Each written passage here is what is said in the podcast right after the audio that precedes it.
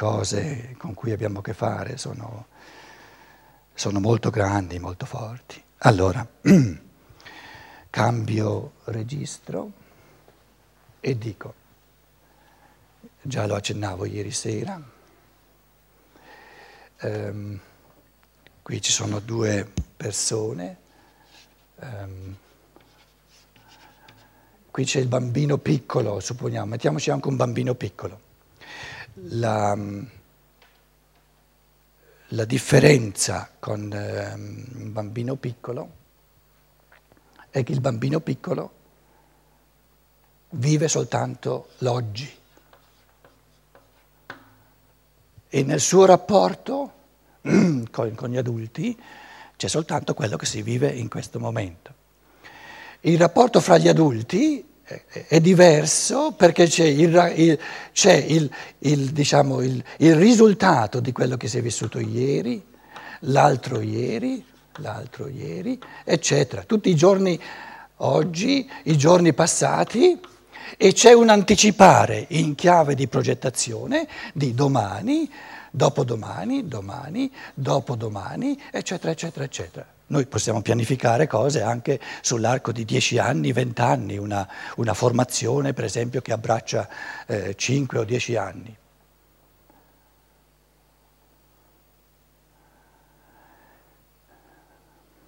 Il rapporto tra due persone è determinato dallo spazio, dall'arco, dall'ampiezza di coscienza.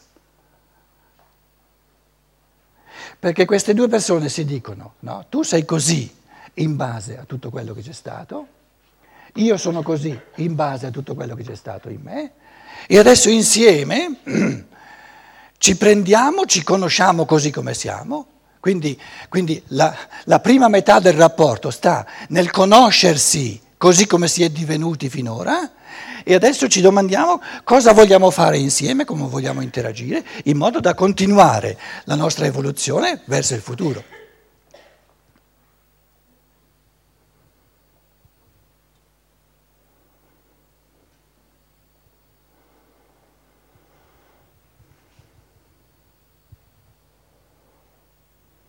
Questo tipo di coscienza, questo arco di coscienza, diventa, prima dicevo, parlavo di una morale diventata anacronistica, questo arco di coscienza diventa anacronistico,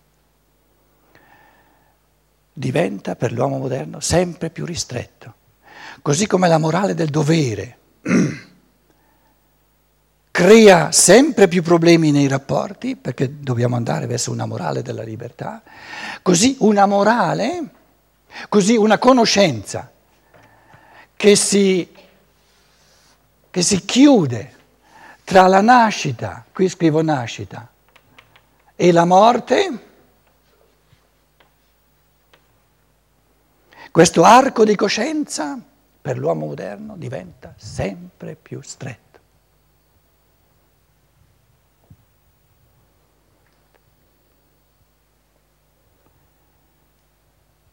È un arco di coscienza bambino, a livelli di coscienza più ampia, bambino. Il bambino, vi dicevo qui, questo piccolo fantolino, vive soltanto nell'oggi. La vita intera, la vita, è un grande oggi. E gli uomini d'oggi sono così antiquati nella loro coscienza, così gretti, così piccoli, che conoscono soltanto l'oggi. E vivono così come se non ci fosse stato un ieri e come se non ci fosse un domani. Come il bambino piccolo.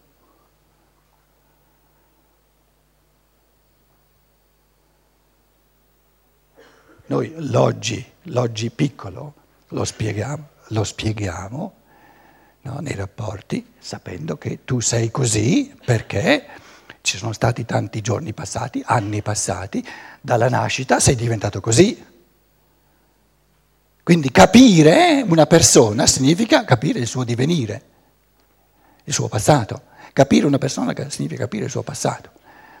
E in base a quello che siamo, vogliamo essere realisti, non è che domani, dopodomani possiamo fare tutto quello che vorremmo, dobbiamo restare realisti, in base a quello che siamo, sappiamo ciò che possiamo, ciò che non possiamo, ciò che è possibile, ciò che non è possibile.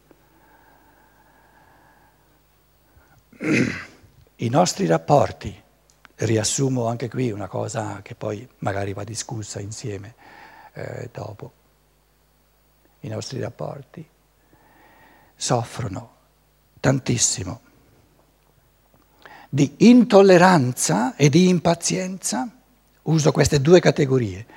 I nostri rapporti sono pieni, inficiati di intolleranza e di impazienza perché noi vorremmo spiegare tutto e compiere tutto in un giorno. La vita è un giorno che si spiega soltanto se io presuppongo che ci siano altri giorni, qui li metto qui sulla lavagna qui, passati, altri giorni grossi, altre vite future e mi dico, così come io nel giorno piccolo posso realizzare soltanto certe cose, perché sono divenuto, cioè, tante cose ho già fatto, sono già divenuto, al, tante altre cose le devo ancora fare, devo ancora divenire, così, co, così come, come il giorno singolo vive. I rapporti sono, sono, umani soltanto nella misura in cui c'è questo realismo della tolleranza e della pazienza dove ci si capisce, in base ai tuoi giorni passati, ai tuoi anni passati ti capisco, così ora attraverso un ampliamento di coscienza, parlavo ieri di conoscenze nuove, la conoscenza, quindi la coscienza delle ripetute vite terrene, c'era in una umanità passata poi è andata persa per dare all'individuo la possibilità di riconquistarsela e quindi anche di fondarla lui per processi di pensiero, per esperienze, facendo l'esperienza dell'impazienza e dell'intolleranza, questo ci aiuta ad ampliare la coscienza e a dire, momento, ma siamo sicuri che l'uomo vive una volta sola? Sono sicuro che l'uomo vive una volta sola?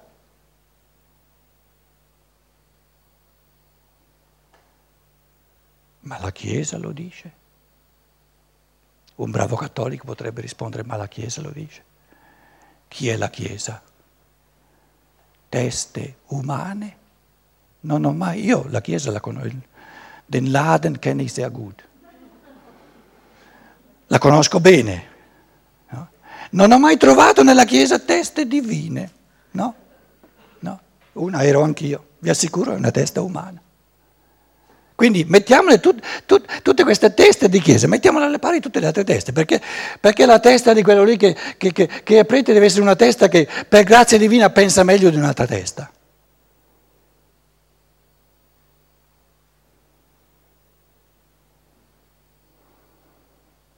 A livello del pensare siamo tutti uguali. E io vi chiedo in questo momento qual è l'autorità somma suprema nell'umanità. Tra l'altro l'autorità che dà massimo affidamento, il pensare.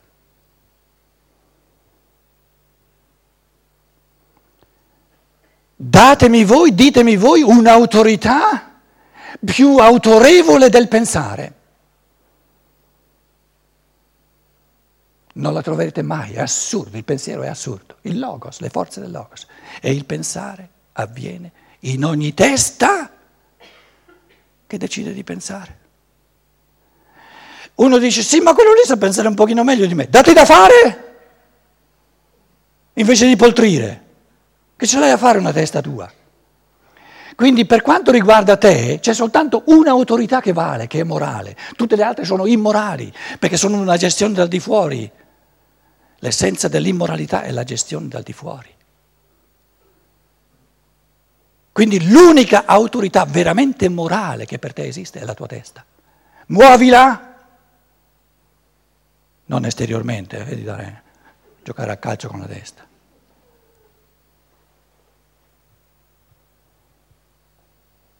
Ci troviamo veramente in un periodo di transizione enorme. Ora immaginiamo, supponiamo, lo faccio per ipotesi, altrimenti voi vi spaventate, dice, quello lì adesso vuol venderci la reincarnazione e il karma. Io non vi vendo nulla. vi metto lì delle, delle pensate e poi voi ci dovete pensare sopra, affari vostri. Mettiamola per ipotesi, mettiamo, supponiamo che ognuno di noi qui in sala, e non soltanto quelli qui in sala, già, ha già vissuto più volte una vita sulla terra. Avete qualcosa in contrario? Io no. E che ognuno di noi, dopo questa bella vita, siccome, siccome qui non c'è nessuno che riuscirà in questa vita a realizzare tutto l'umano, d'accordo? C'è qualcuno che ha l'intenzione di realizzare in questa vita tutto l'umano? Allora supponiamo che dopo questa vita ce ne siano altre. Per esempio, mi tocca dire a tutte le femminucce qui in sala che per questa vita, mi dispiace, non potranno realizzare quella cosa bellissima che è essere un maschio devono aspettare fino alla prossima volta. Quindi concediamola questa prossima volta, no? Certo che è una gran bella cosa anche essere femmine, però è mica, mica paragonabile con l'essere maschi. Sono sicuro della solidarietà di tutti i maschi qui in sala. E lo faccio perché normalmente in chiave di vita spirituale i maschi sono in minoranza, eh, altrimenti, altrimenti lo, lo farei per le femminucce. Allora, lavoriamo un pochino con questa ipotesi. Se è vero che si vive diverse volte, allora A, A dice a B, dice ma B è una persona, è una persona, un, un möglich. Uh,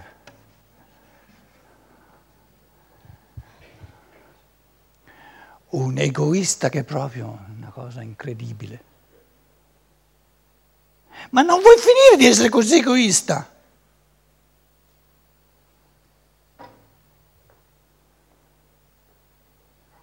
Perché sei venuto ad acchiappare giusto me?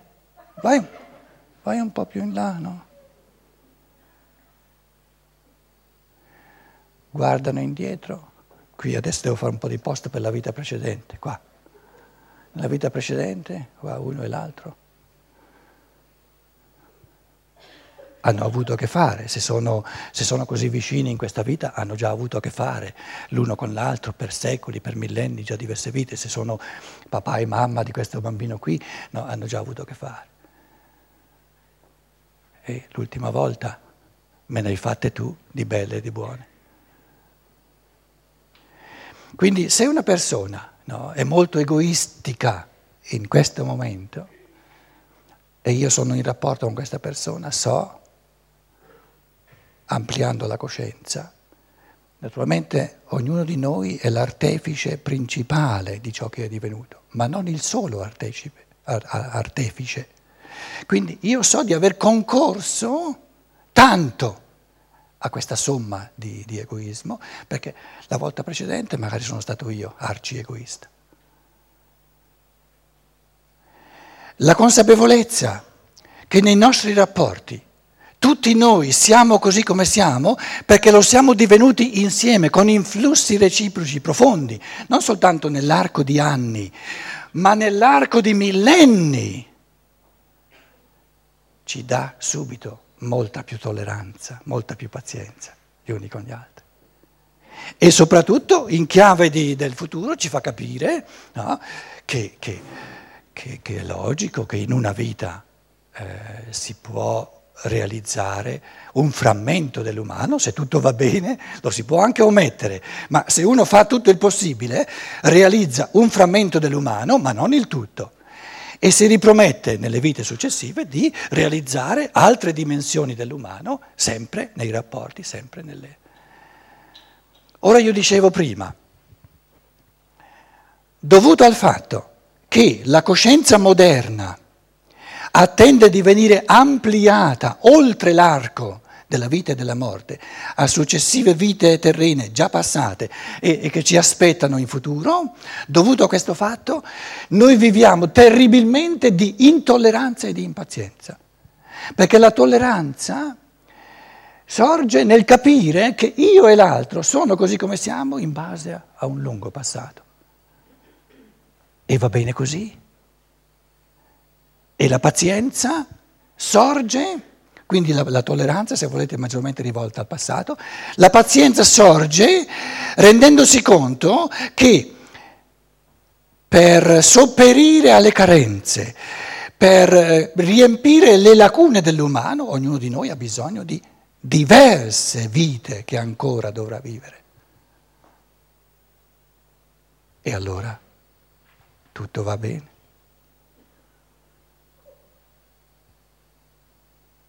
Ognuno va bene così com'è.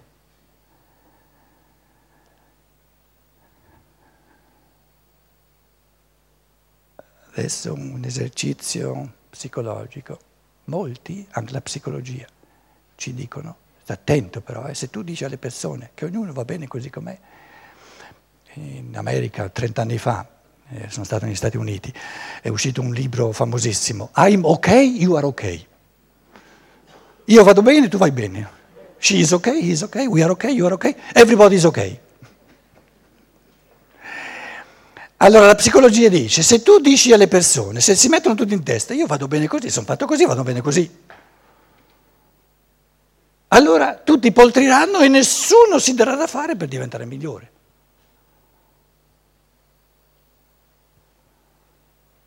Non è vero, non è vero, non è vero. Questo pensiero non si accorge di implicitamente affermare che la forza primigenia dell'essere umano, della natura umana creata dal Logos, è la poltroneria. Io direi al signorino Logos, se tu hai creato l'essere umano, mettendogli come forza primigenia de, in, dentro la poltroneria, io ti do un calcio nel sedere. Avresti fatto meglio a non crearlo l'essere umano. E lui mi dice, oh, io sono il Logos, tu mi, mi, metti, mi metti, in testa una cosa così, così illogica, così non logica, mica sono così stupido. Allora dimmi tu, signorino Logos, qual è la forza primigenia dell'essere umano? Oh, eh, l'artista fa ogni opera d'arte a sua immagine e somiglianza. Dio creò l'uomo a sua immagine e somiglianza. Qual è la, la, la forza primigenia di Dio? Chi ce l'ha il telefono per... Dimmi, dimmi, dimmi, qual è la tua forza primigenia?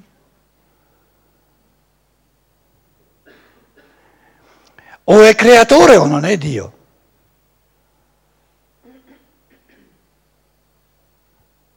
Eh, da sempre abbiamo detto la forza primigenia di Dio è di essere creatore. E se crea l'uomo a sua immagine e somiglianza, la forza primigenia dell'uomo è di essere creatore. Allora che vogliamo?